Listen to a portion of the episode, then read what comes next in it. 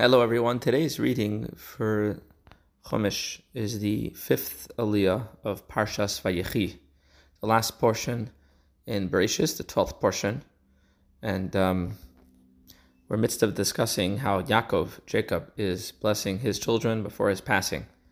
So, ya- uh, the blessings of Jacob, um, he begins with the blessing to Gad, his son Gad, on today's portion. Um, he, he, promises him he'll, that he'll be strong and they will fight and win battles. And none of them will actually get hurt. They'll all re- return back um, as they set out to, and their troops. They'll come back. And that's actually happened when the Jews entered Israel. They didn't lose even one of their, no casualties. And then the blessing to Asher, the tribe of Asher, his son Asher.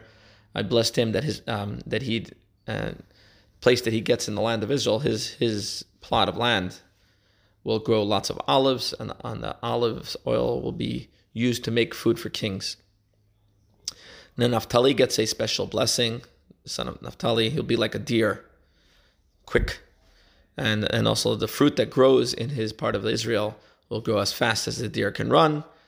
Um, and also the soldiers from his tribe will run to fight as quickly as the deer. Um, the people of Naphtali will actually thank God for their special blessing. Yaakov also tells Joseph, his son Joseph, that he is very handsome, since he blocked when when they met Esau, he stood up in front of his mother and blocked Esau from seeing his mother. He wanted to protect his mother from the eyes of, of the wicked Esau. So he became very handsome because of that, became an important person in Egypt, second to the king. Joseph also gets a blessing that his family will have many children, like a grapevine that's full of grapes. And each of his sons, Ephraim and Manasseh, uh, will grow to be a tribe on his own as the other tribes. Uh, and there will be no evil eye, no ayin hara by them.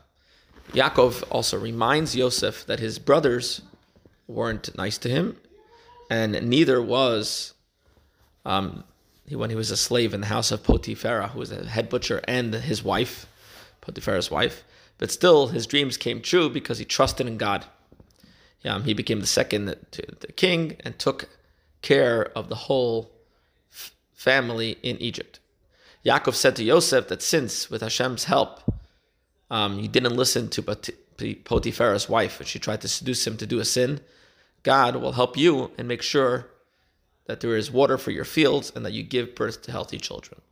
God gave Yaakov even more blessings than the other forefathers, Abraham and Isaac, got a blessing only for the land of Israel. But Jacob says, I got a blessing like my mother want, wanted to spread out all over. These blessings should go to Joseph. And that's um, the reading for today in the Chumash. An interesting insight is that we know that Yaakov, Yaakov uh, the blessing that we shared today, that Yaakov blessed the tribe of of Gad, that the troops will march forth from Gad and they will return on their tracks. No one will get hurt. The war that we face today, the ultimate war, is the war that we we fight against negativity. The challenge in life is to find the redeemable core in every aspect of creation. Everything that we come in contact with, even the lowest level, and we should transform that aspect and use it for something and, and into something positive. Um, this process of doing that is alluded to in the Torah by the commandment to conquer the land of Israel. Israel was filled with pagan people, people that were worshiping idols before the Jewish people came there. Uh, so the idea of transforming it from idol worshippers into a holy land, that's our job in the whole world today. When we set about this idea of conquering the land, we have to, when we have positive, proper motives and we have confidence, um, demonstrating clearly that the purpose to transform the, land, the world into godliness. The enemies then are afraid and they capitulate basically voluntarily, and the war is won peacefully and pleasantly.